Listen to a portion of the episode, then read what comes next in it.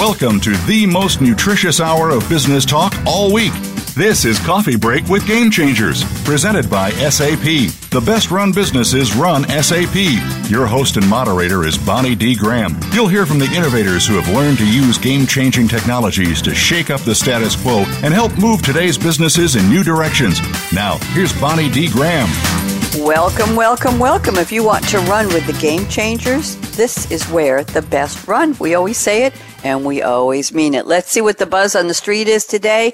I have a quote from a website, cbinsights.com. I don't know the author, but this will set us up very nicely. Okay. Smart cities will vacuum up data and attempt to protect it. Let's just let that image settle in. Okay, so what are we talking about today?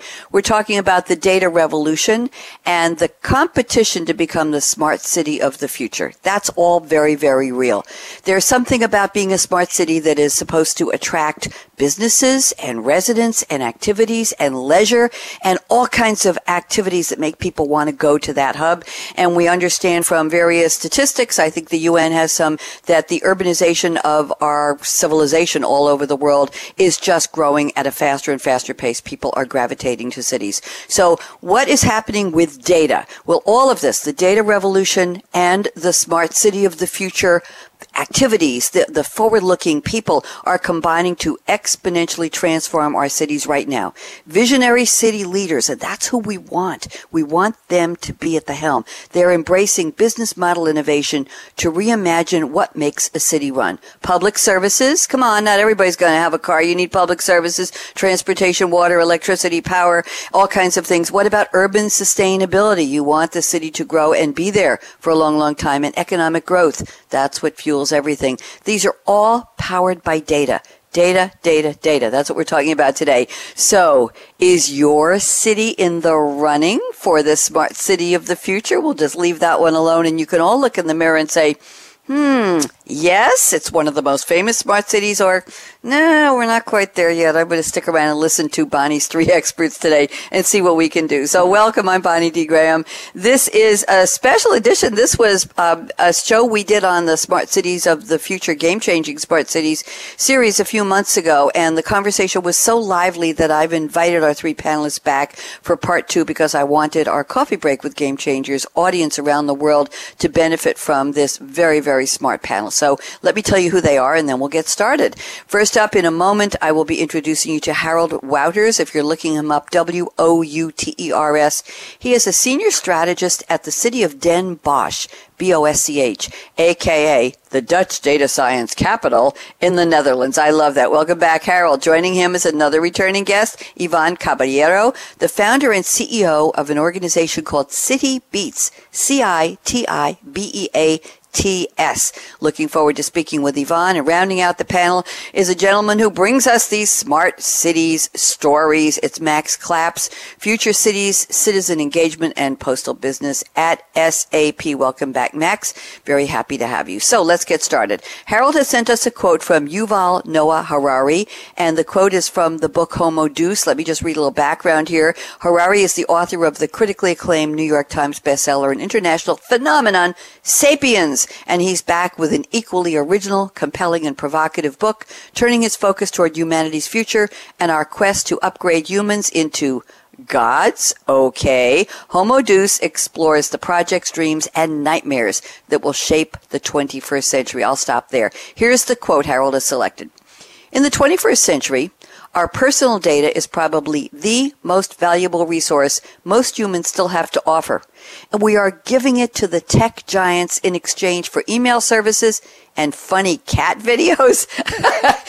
Harald, I wasn't going to accept the quote because it's on our topic, but when I got to the funny cat videos, I said, we got to do this. How are you, Harald Wouters? Welcome back. I'm very well, Bonnie. Thank you very much. And uh, thanks for having me again on the, on the uh, show. Delighted. Talk to me about this quote. And have you read Homo Deus? Do you recommend the book? I'm busy reading it right now, but I read *Sapiens*, and it's one one of the best books I've read. I'm really into history, and it's about mankind and uh, how we developed in the last 200,000 years. And it's, uh, I think, Yuval Noah Harari is one of the smartest people uh, out there. So it's a great read. Great. Great recommendation. Thank you. So tell me about the quote. Uh, we all hear data is the new oil and data is the new everything. And, and we're talking today about the data driven smart city. So the quote is about personal data, but why don't you relate that to smart cities for us, please?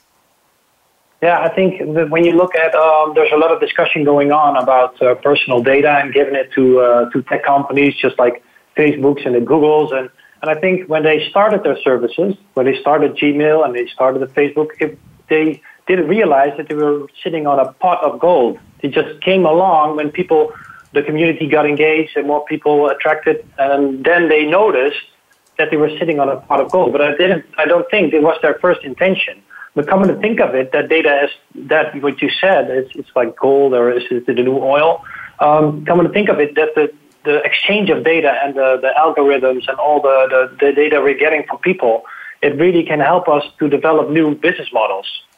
And I think in, if you look at it in that sense, because I, I took this quote because it's a bit provocative, saying that it's about email services or people using for funny cat videos. But coming to think of it, all the data that is gathered right now from people, it can really help us to uh, predict, to, to advertise much more efficiently. That's of course interesting, but also to, to come up with completely new, different, uh, different business models than we did than we used to. And I think that's the most interesting thing of the real-time data that is gathered right now. Uh, of course, personal data, and we're looking at it in, in the Netherlands just to create uh, maybe a data file, a vault, um, mm-hmm. You have this app called uh, Irma, and it's uh, I release my attributes. It's where you can uh, lock your own uh, personal data and you can give it to which whichever uh, organization whenever you want it, instead of that really? you give it away for free or give it away for uh, exchange for some services. Very interesting. And and was this uh, something that was propelled? The idea to develop this app, Harald, was this something that was sparked by, shall we say, grassroots campaign among citizens? Was this something that businesses recognized? What was the impetus for this? I'm very interested. The the, the public authorities they notice that from all the organizations where the public data is stored, personal data is stored, they notice that whenever uh, it, the data is attracted, they are copying data. So the data is multiplied and multiplied. You can imagine that it's really costly when all the data is, is, is copied and stored and you have like a spaghetti of all the wires when it's connected and they, they noticed that they had to come up with a new system uh, and they, they call it in the Netherlands they call it common ground where all the mm-hmm. organizations they can uh, use the integrated uh, space just to attract the data and then they came across that that it's really useful for people to get to also create a vault for this app where you can uh, say whenever you want the, the data to be released. So it's just, it came from the public authorities basically. Very interesting. So it was based on efficiency. It was based probably somewhat on privacy. It was based on on uh, monetary reasons. That's very interesting because that sounds like all of the all of the elements that you would want in a new business model that recognizes the presence of data, the availability of it, but all of the things I mentioned. So we agree on that. Is that appropriate? Yeah, yeah, of course, sure. Thank you. Thank very interesting. Good start to our show, Harald. I knew I could count on you, and I can't wait to find out what your favorite drink is. I'm not going to mention it, but I wrote down last time you were on the show what you said, and I even have a link to it at the Irish Times, but I won't give that one away. Let's see if you have a different favorite drink today. And moving a little bit around the table, we'll let Harald off the hook here for a couple minutes. Ivan Caballero at Citibeats, and Ivan has selected a quote from a Chinese proverb. We haven't had one of these in a long time, Ivan. And let me just give for anybody who doesn't know what a Chinese proverb is in general.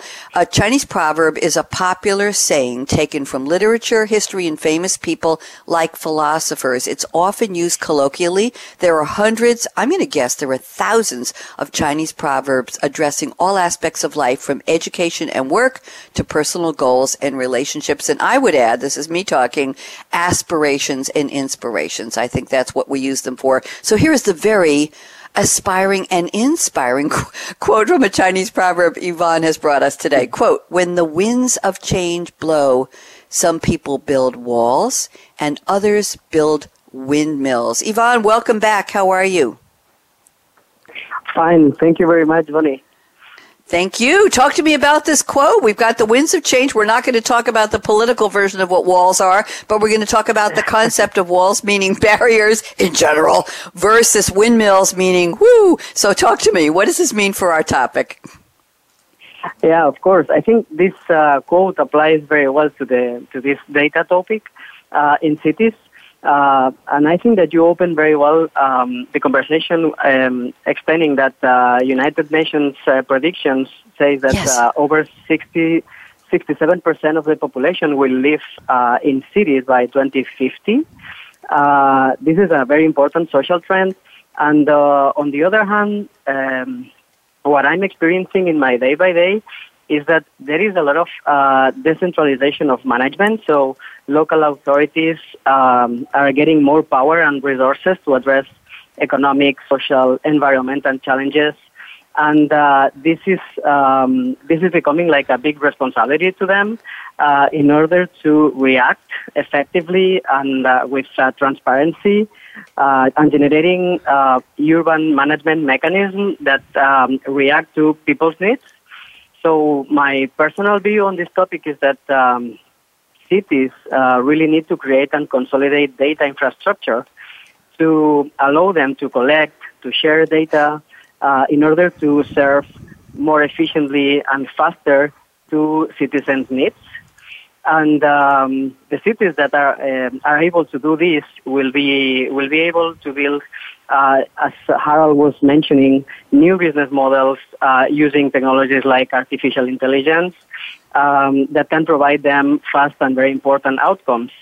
So my perception is that in the coming years, uh, all the cities that embrace this change will be able to grow fast and to build um, amazing um, services in order to improve uh, citizens' lives.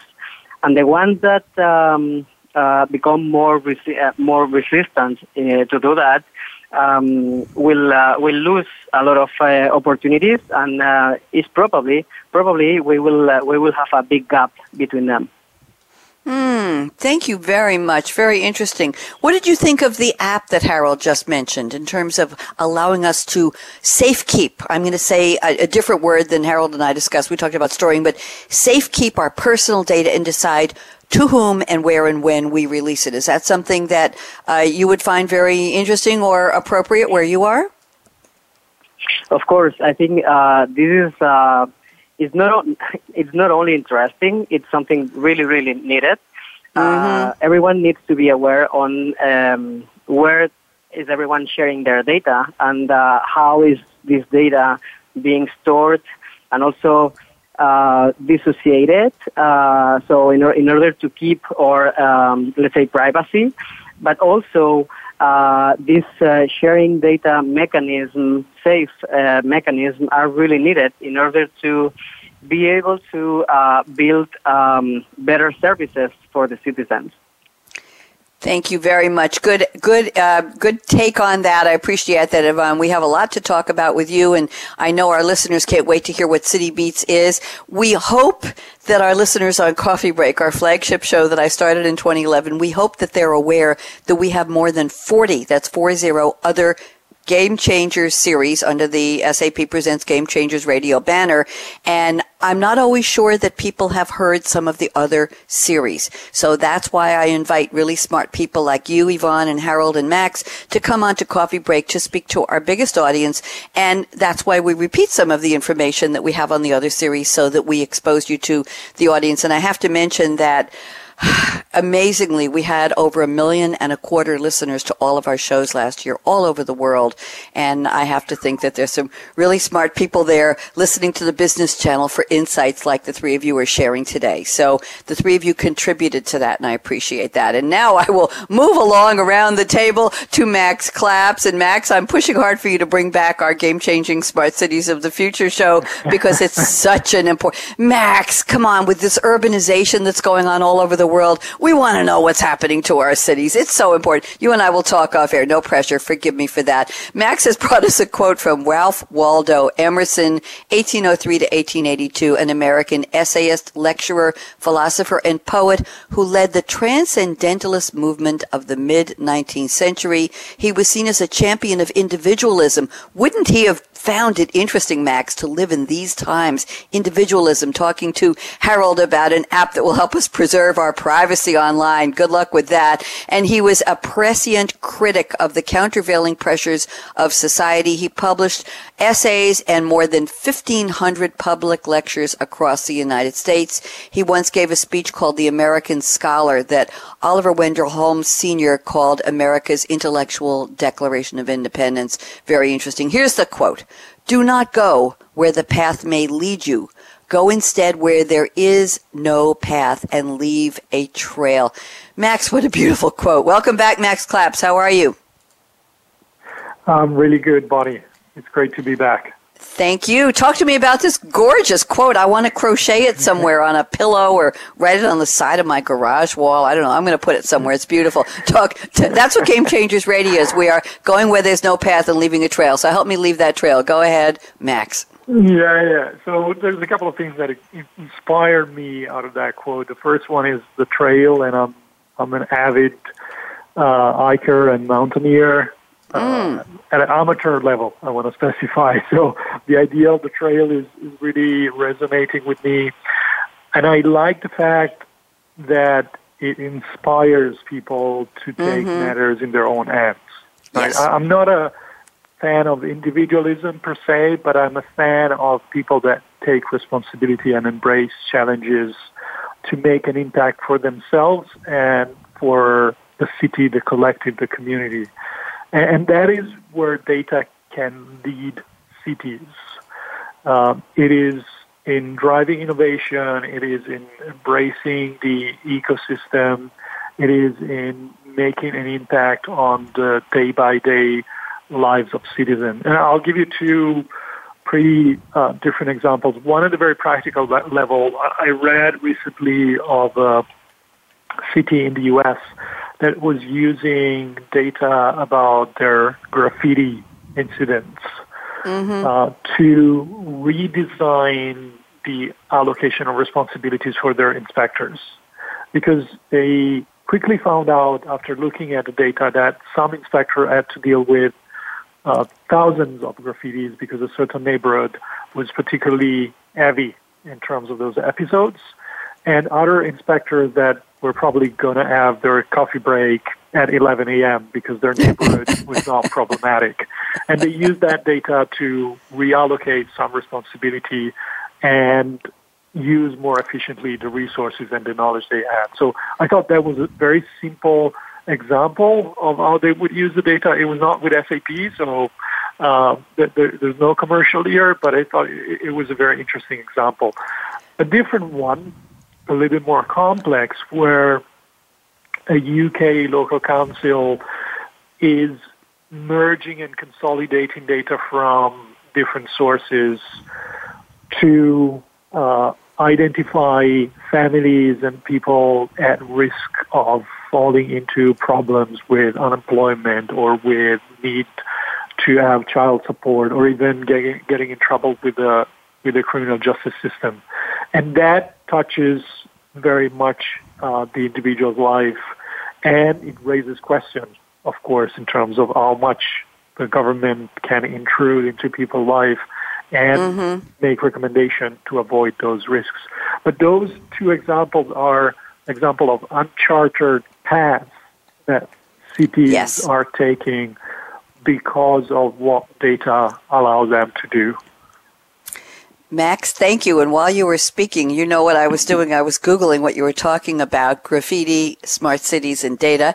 And I found an article published on June 14th last year, 2018 on Forbes.com called How AI Could Tackle City Problems Like Graffiti, Trash, and Fires. And I'm just going to read two sentences here, if that's okay with you, Max, just to uh, talk about sure. what's going on. The tra- here, it's a little bit of a story. The trash truck rumbles down the street, and its cameras pour video into the city's data lake. An AI powered application mines that image data looking for graffiti and advises whether to dispatch a fully equipped paint crew or a squad with just soap and brushes. That's one of the scenarios. What do you think of that? That's a very interesting one. Uh, very practical use of existing assets like the truck um, to make it more efficient to deal with the graffitis.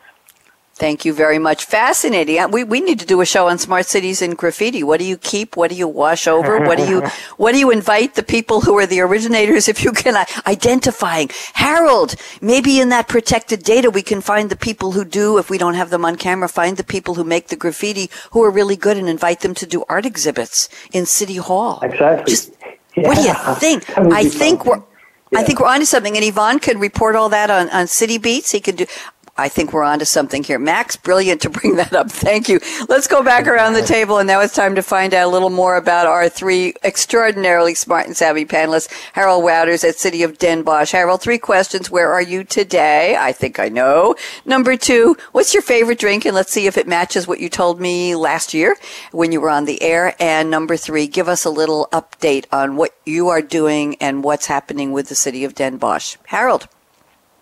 All right. First of all, I'm sitting in the city of Eindhoven. I'm at home. Uh, that's the best place to do this interview. So uh, I'm, I'm, doing it from my uh, from my bedroom.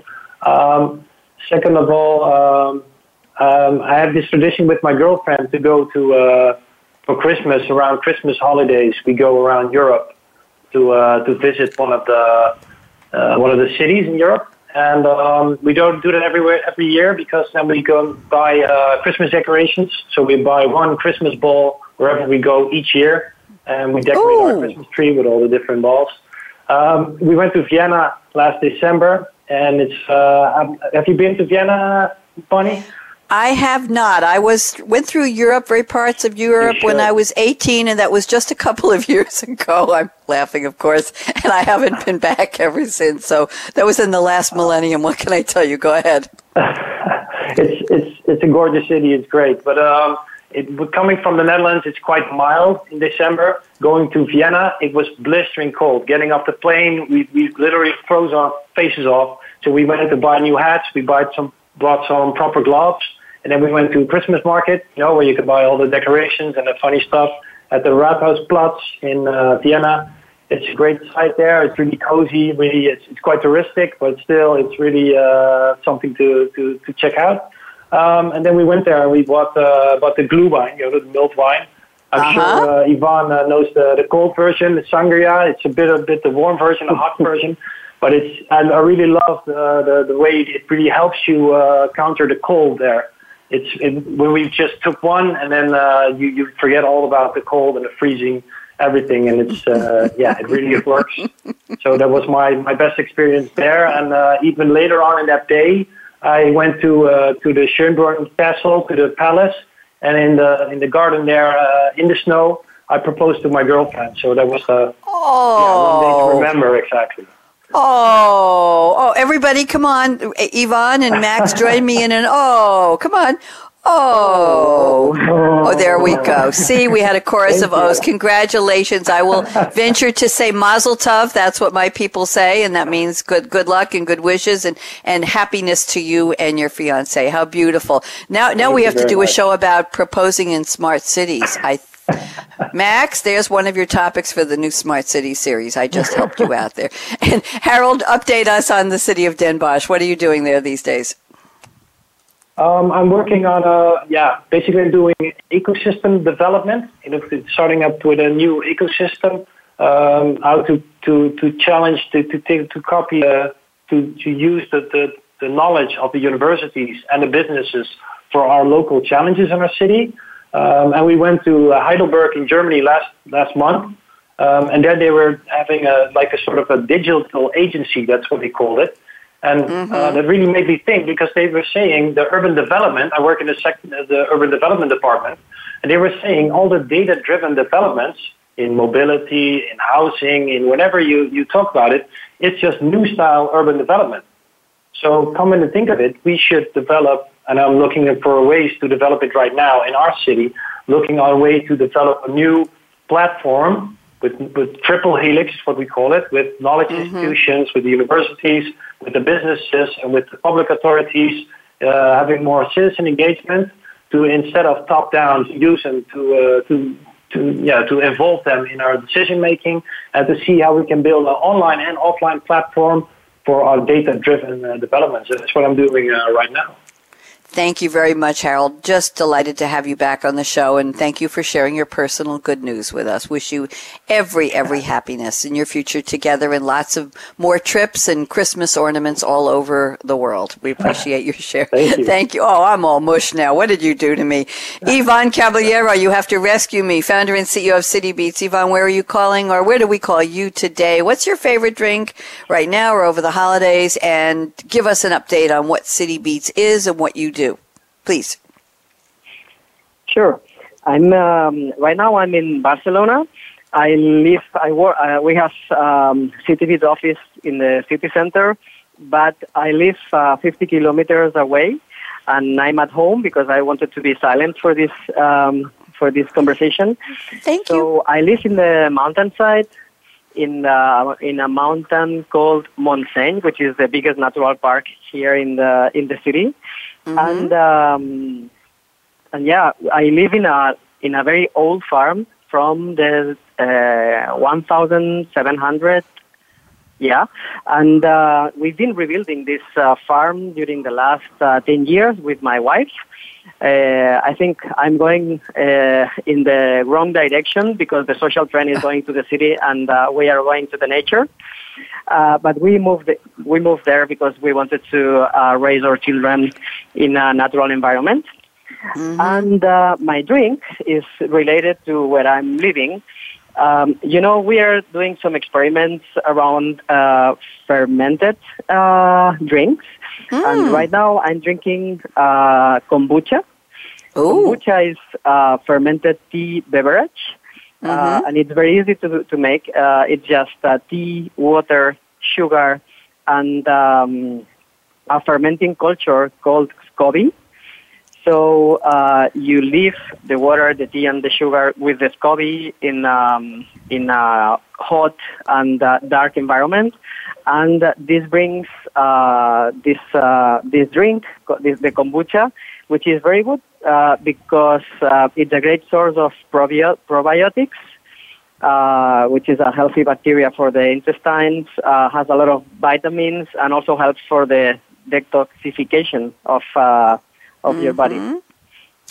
Very interesting. I looked that up, by the way, and there's an article here on how to grow a SCOBY from kombucha tea. Pour the raw kombucha in the cool tea in a glass jar.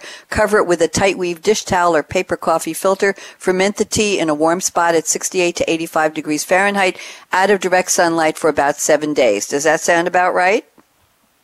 Yes, totally. Okay. All right. And tell us about City Beats. Thank you. At um, well, um, is a very beautiful project that started as a social uh, experiment in Barcelona in collaboration with UC Berkeley. Um, we started uh, investigating about what motivates people to help others. And uh, one of the conclusions was that people need awareness on uh, what is needed around them. So that helps them to act uh, uh, with a clear call to action. People act easier easily. And um, with that, um, with that conclusion, um, we started um, developing an artificial intelligence system that allows to collect and to structure and to synthesize um, big amounts of data based on text where people is communicating their needs or concerns or expectations so we can provide real-time information about what are people's needs, um, and we are using this in projects um, worldwide. Just to put you an example, uh, on how our technology is transforming data into social value. Uh, you know that in Japan, every every summer there are a lot of uh, floodings, a lot of natural disasters. That's Mm-hmm. uh, that's very common.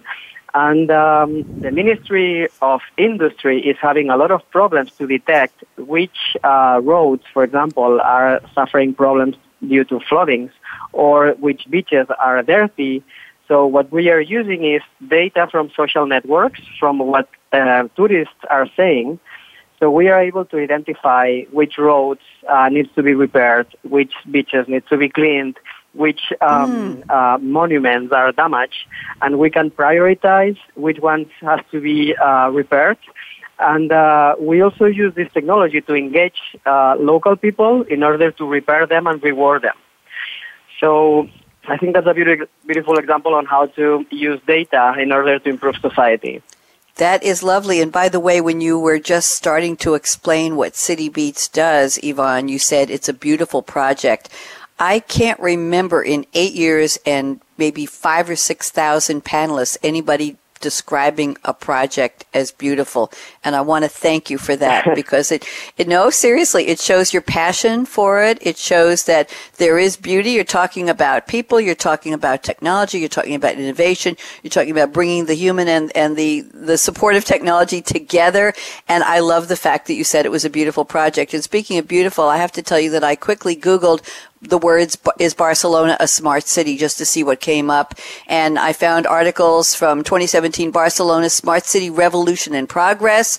Here's one called how smart city Barcelona brought the internet of things to life. Here's another one Barcelona smart city 3.0 Building a Smart City Lessons from Barcelona from last year, April 2018, the technologies that turned Barcelona into a smart city, and Barcelona's Smart City Vision, an opportunity for transformation. And those are just a, a few of the many, many articles I found. So fascinating. And by the way, I interviewed a gentleman who wrote a book called Bringing Home the Birkin. B-I-R-K-I-N, the famous, very expensive handbag that some women search for all over the world. And it was written by a, a man who started reselling Birkins. And he traveled the world looking for either Birkins that were for resale or going to the Birkin stores and asking to see the previous year's styles and making a deal to be able to buy that old inventory. And he had clients all over the world, but he settled in Barcelona. And the book is fascinating. So if you have a chance and you're interested, it's a couple years old called Bringing Home the Birkin. Okay, Ivan? Sound good? yeah, thank you. Thank you. And now let's move around the table. By the way, we're skipping the break. This is just too much fun to talk, and we have so much more to talk about. So we're going to keep going. Max Claps, Future Cities, Citizen Engagement, and more at SAP. Max, talk to me. Where are you today? What do you love to drink that powers you to do what you do? And what are you up to at SAP and Smart Cities? Go ahead. Thanks, thanks, Bonnie. Uh, where I am, same as last time as we spoke, working from home today, as I usually do when I'm not traveling. That is uh, on Lago Maggiore, uh, northwest of Milan, close to the Alps, so very beautiful location. I told you last time that I like to drink red wine, but I'm going to throw you a curveball today. Okay. I'm going to tell you what is my favorite food instead of what is my favorite wine. Oh, go And ahead. That is called cappelletti, which is a homemade pasta stuffed with cheese, parmesan, uh, out of the town where I'm originally from. Uh, and I, I love to prepare that myself. I, I do that often for Christmas. And like Ivan, I, I moved outside of the city a few years ago, uh, so I have the uh, privilege of having local farmers market where I can buy all of the ingredients for my cappelletti. So that's uh, that that's the one curveball that I have for you, Max, today. but Max, did you know that there's an aperitif called Cappelletti? Did you know that? I had no idea. Well, I just found it for you. Cappelletti Aperitivo Americano Rosso. It's at astorwines.com. Cappelletti, it's also a pasta similar to tortellini, a stuffed pasta, and I have it here. Uh, it's called Little Caps. That's what it means. But Cappelletti should be the first bottle you add to your bar this spring. This is an article that says, if you don't know Cappelletti, C-A-P-P-E-L-L-E-T-T-I, prepare to make its acquaintance and find out why it's the bottle that has heretofore been missing from your bar. It's bitter and herb but just a little sweet, light on the alcohol, friendly and mellow in character, and so refreshing you can drink it just chilled over ice with nothing more than a citrus garnish. Think of it like Campari's even more drinkable cousin. It's a wine-based aperitif. Did I, uh, is that, that's news to you, Max? that's, that's total news for me. There you go. Now we got to drink out of your pasta. I think that's great. That's a, a twofer. So go ahead and tell me what you've been what you've been up to. You're making me hungry and thirsty all at the same time, Max. How dare you? So go ahead. What have you been up to? so what I what I do with SAP, um, I, I lead a group of experts that uh, are focusing on the smart city, future city topic. Uh, most of the time, we have the pleasure of sitting down with people like Ivan and Harald and not necessarily talk about SAP products. We talk about innovation. We talk about how to uh, solve uh, issues that cities have or how to address their challenges around making governance more transparent, how to become better stewards of taxpayer resources, how to make mobility of people and goods easier and more convenient around the city, how to make communities uh, happier and, and attract more people in a certain neighborhood, how to increase environmental sustainability and resilience, and how to help develop the local economy. What are uh, cities trying to do to tackle those challenges? That's what I have the pleasure to do day in and day out. And of course, if at the end of it we sell something that's that's all good, but it's the conversation, the domain expertise that matters, that makes a difference, including when you speak about data-driven innovation and, and business model innovation. And I have one last comment for Harald. Definitely congratulations on your future, but wait until you have children and all of your Christmas trinkets and Christmas trees will be destroyed very soon.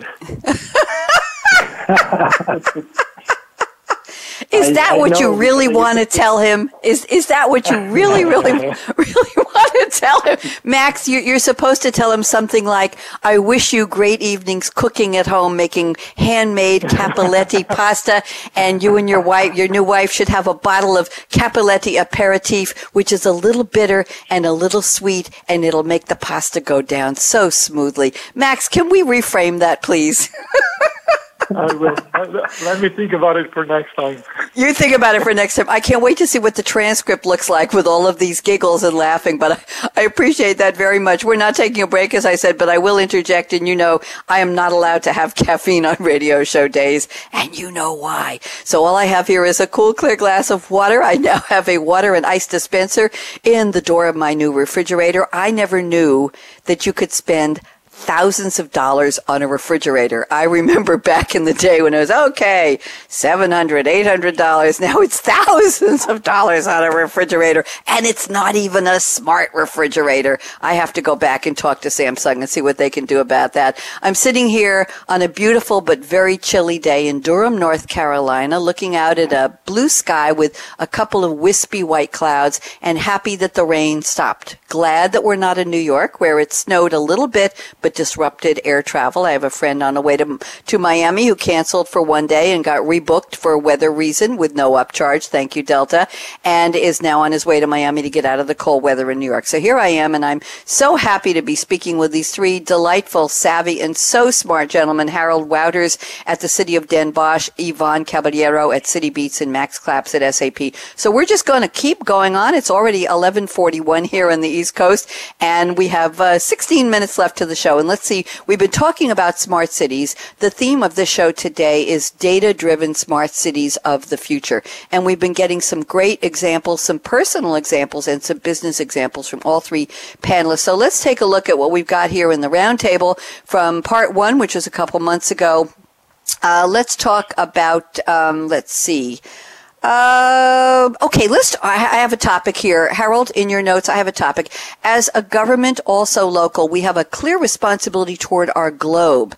By experimenting local solutions developed by trial and error, we can make a worldwide impact when we upscale proven concepts. And this was an example you sent me on the safe to bike real time alarm system mounted on a steering wheel. Can you talk about that? The impact, the responsibility of smart cities to think about beyond the walls, beyond the city limits? Go ahead, Harald, and then we'll we'll see what Max and Ivan have to say. Go ahead. Yeah, I think all the all of the good ideas that can have a major worldwide impact all start from a small daily life uh, solution. So if you have a, encountering a problem in your daily life, it could be really small, it can really smooth in your operation, your daily what the job you have to do, what are your pains, what are your gains. If you look at the pains you have to do, um, if you if it happens happens to you, it can happen to other people as well. It can happen to your community, to your country, and eventually to the whole globe. So I think uh, small solutions can make a really big change. But the difficulty in small solutions is the the upscaling of the solutions. We see a lot of the pilots going on in the in the, in the Dutch cities in Europe, um, but we have a lot of challenging uh, to to upscale them. And I think one of the major issues there is, is that the focus is on really broad generic topics, so just as sustainability or uh, urban mobility, instead of going on the street level and asking people what their challenges are in their everyday lives. And I think it's also because of all the uh, procurement rules that are uh, current now in, in the European uh, model uh, of financing. So above a certain level, you have to uh, make sure that you have a a straight competition with other uh, parties within Europe. Um, and I think uh, that counts for some city leaders. I think some city leaders, they always want to be the first uh, with their new mm-hmm. solution and a new idea. They want to have yep. media attention. And I think it really helps to be uh, a smart follower in that sense. Interesting. A smart follower. So sharing of information, sharing of ideas. Very interesting.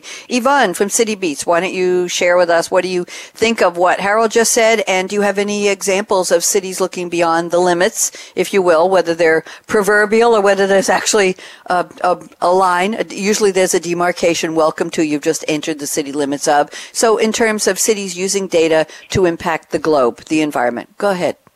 Ivan? Sure. Yeah, I, I have to say that I totally agree that uh, it's really important to start uh, doing pilots, uh, doing um, very small uh, projects that uh, with also with the purpose of scaling them. And I, I have a, a real example that we are uh, executing mm-hmm. right now. in in the north of Spain, we are working with um, with a city that is, that is interested in understanding how hate speech in uh, internet can be used in order to uh, protect and to keep safe uh, very concrete um, minorities and a very concrete uh, profile of people within the city. And uh, this is a project that we are that that we are starting to um, that we are starting to do with some social networks in very concrete neighborhoods. And based on the outcomes of uh, of this project, we, are, we, what we plan is to scale it all across Spain. So uh, this is a very clear example on how a very concrete uh, project, very small uh, and very, let's say, um, very well performed, can scale uh, and can generate a global impact. Thank you very much. Max, let's go around to you. Thoughts about global responsibility of smart cities? What do you think? You have, from your observation perch with all the people you work with. Yeah, absolutely. And I think it was Ivan and yourself that mentioned that 67% of the population, global population, would live in cities. But beyond that, cities already account for 70 plus percent of GDP, 75 plus percent of energy consumption, uh, large share of greenhouse gases emissions. So whatever cities of medium to large size do will have an impact beyond their boundaries. And one example that I can think of, uh, some colleagues in the UK have been involved in the UK Plastic Pact, and mm-hmm. that is a uh, an association, uh, an organization that brings together business, public sector, NGOs to tackle the problem of plastic waste and trying to create a more circular economy and bringing together the ecosystem. Uh, for example, retailers and enabling people when they go and do their grocery shopping to make more conscious choices. So, for instance, um, you could get a mobile app that gives you an advice on you're buying packaged apples, but there are also loose apples on the other side of the store that you could buy, and your app says your impact on the environment on recycling plastic could be X if you buy the loose apples. And those are the kind of things that uh, drive real innovation, make an impact on the circular economy. And eventually, if multiple cities go down that path and make a positive impact on recycling plastic, we will have a global impact on UN Sustainable Development Goal metrics like uh, life below water and, and clean oceans and so forth and so on. So definitely cities have a role to play beyond their city limits. Thank you very much. Good input from all the panel. I'm going to move around the table to some statements here from Ivan Caballero at Citibeats. Very interesting here, Ivan. I don't think we mentioned this yet. If we, I know, did you mention the study you did with Berkeley? The citizens say it's not about the reward eh, or the money; it's about the recognition. Did we cover that? I think uh, we didn't cover that. Okay, so I'm going to read that because it's very important. The concept of getting people motivated. And we're talking about data driven, but you make an, a point in your notes here that it's all about people. It's all about human. That's what it comes down to. We're still people living more and more in cities. So you say, thanks to a study Citibeats did with the University of Berkeley, we can affirm that 93% of citizens, everybody listen, 93% that's like almost an A plus if you were taking a test. 93% of citizens say they are more likely to act when there is a reward. It's not about the money. It's about the recognition. So citizens are 67% more likely to take action when they see good action by others and they know the impact of the actions will create something good in society, which is, it can go exponentially. So tell me a little bit about that study. Very interesting and, and relate the data that is we're talking about cities embracing data, using data, leveraging data, mining data, doing good things for the citizens with data, and the idea that people still just want to be recognized. Go ahead, Ivan. Sure. Yeah, as I previously uh, explained, we started like a social experiment in collaboration yes. with UC Berkeley.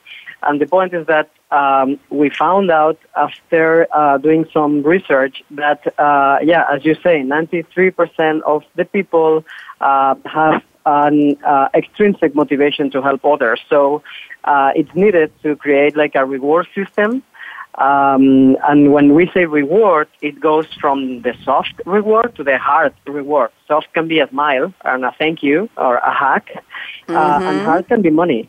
Uh, so people uh, with money, it's um, it's like a double reward, let's say. So um, based on these conclusions, we started working on on Citibeats technology, and uh, right now, just to put you some examples on how this can apply to the real world, uh, we are starting some conversations in Colombia in collaboration with SAP um, in order to see how uh, people who is receiving a subsidized because they are unemployed, they can increase the value of this uh, subsidized based on the impact they are having in their community.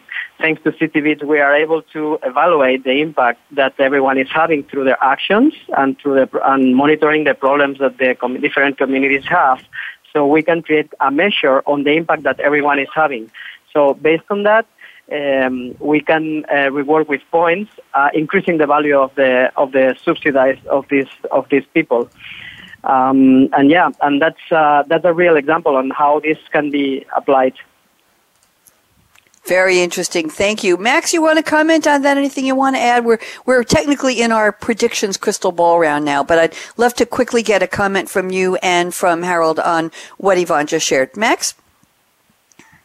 Yeah, just quickly, I, I think the engagement, the grassroots, engage, grassroots engagement of communities, uh, focusing the technology on something that has a purpose for people is going to make a difference, is going to drive the social innovation. It cannot only be about the monetary reward. So I think what uh, Ivan is doing with Citibeats is really, really interesting from a city perspective.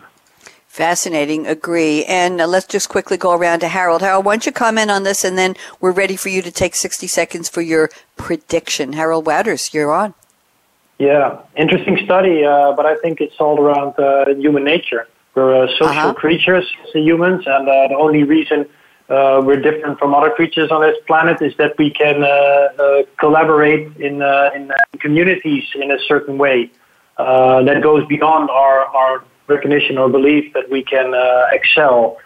so I, am not, I'm not really surprised about the results because I think all of the, the social media and all everything works with with getting likes and getting rewards and uh, games work that way and you create dopamine within your brain because of all the uh, recognition you get from other people. And i think it's really uh, yeah that's how, how we work how we operate. That exactly right. The, the physiology. Okay so predictions. 60 seconds. Mr harald wouters you're up. What will change between now let's say and if you want to go to 2020 it's mm, what is it uh, let's see 11 months away 10 months away? Or we could go to 2025 so i'm going to give you 60 seconds for predictions. Whatever you want. Go. Uh, in 2025 i think we will see a shift from uh, because yeah for smart cities we're talking about it for nearly a decade right now we see much activity, um, but it's all being top down and has yielded limited results. So I think we will see a shift towards where we will involve our key customers and will develop uh, build platforms uh, where we can collect data, exchange data, and we will use uh, our, our cities uh, and our citizens in our decision making. And I think the biggest challenge for that is to develop a new mindset within the public authorities uh, it's really easy to, uh, to, to tell people that they have to become data ready and data driven. But I think um, they have to develop a new relationship with their citizens and with their uh, to take another role as a government. And I think we have to, and have to, we have to act act quickly uh, in order to make sure that all the we are ready for all the data driven uh, developments that are coming at us. And in 2025, I think we uh, yeah we have realized that uh, this is uh, uh, urgent need to to act differently. Thank you very much. Urgent need. That's a good good way to leave this conversation. Okay, let's go around to Max. So Max Claps, you're up. 60 seconds. What do you predict? Yeah, Bonnie, I want to get back to what Harald was talking about at the very beginning about data privacy and giving citizen control and safety. I'm going to be provocative. I, I'm going to say that by 2025, we will not have privacy anymore. Mm. But the kind of tools that Harald was talking about will give us transparency. Each and every one of us will have transparency on how our data is being used by who. And if we believe somebody is using that data in not in a proper way, we can uh, stop them. We can even get to the justice system if, if that's needed. So transparency instead of privacy and control by the citizen. Very, very interesting. Uh, so, uh, Max, do you think that the age of people in cities is going to impact how they embrace the idea of even sharing data at all? Is this anything that's generationally driven? We know millennials are sharing everything and they have certain values, but what about boomers? What about the greatest generation? Uh, quickly, what's your thought? 30 seconds. Yeah, yeah, yeah, absolutely. It's it's going to be a dramatic impact, and the other variable, it's the culture. Each geography, each country has a different level of trust in the government, and vice versa. Vice versa governments have a different level of trust in citizens in every country, and that will have an impact on how quickly we embrace this future of transparency. Thank you very much. We were not able to get Ivan back, so we're just going to close the show and I will do my usual. And thank you so much to all three of you for being wonderful panelists. Max, I think we need to do a show on specific technologies in the data driven city, focusing specifically on IoT, Internet of Things, and on uh, AI and machine learning. I think that's a, another topic you and I can talk about. So I'm Bonnie D. Graham, and here's my call to action. Fasten your seatbelt. What are you waiting for? We have a shout out, of course, to Max for putting this together. Aaron Keller, our business channel team, uh, engineer extraordinaire, audio engineer, getting us on the radio and keeping us there. And so let me go back to my call to action out of order today. Fasten your seatbelt. What are you waiting for? Go out and be a game changer right now, like Harald Wouters at the city of Den Bosch in the Netherlands. And again, congratulations on your wonderful news, Harald. To Ivan Caballero at Citibeats for all the wonderful information you shared with us. And we'll talk to you again. And Max Claps at SAP. You're my hero on the smart cities topic. Max, everybody have a great day. We'll talk to you soon. Thanks for listening to Coffee Break with Game Changers. Bye bye. Thanks again for tuning in to Coffee Break with Game Changers, presented by SAP. The best run businesses run SAP. To keep the coffee break conversation going, tweet your questions and comments to Twitter, hashtag pound sign SAP RADIO. Please join your host, Bonnie D. Graham, again next Wednesday morning at 8 a.m. Pacific Time, 11 a.m. Eastern Time on the Voice America Business Channel. Have a great week.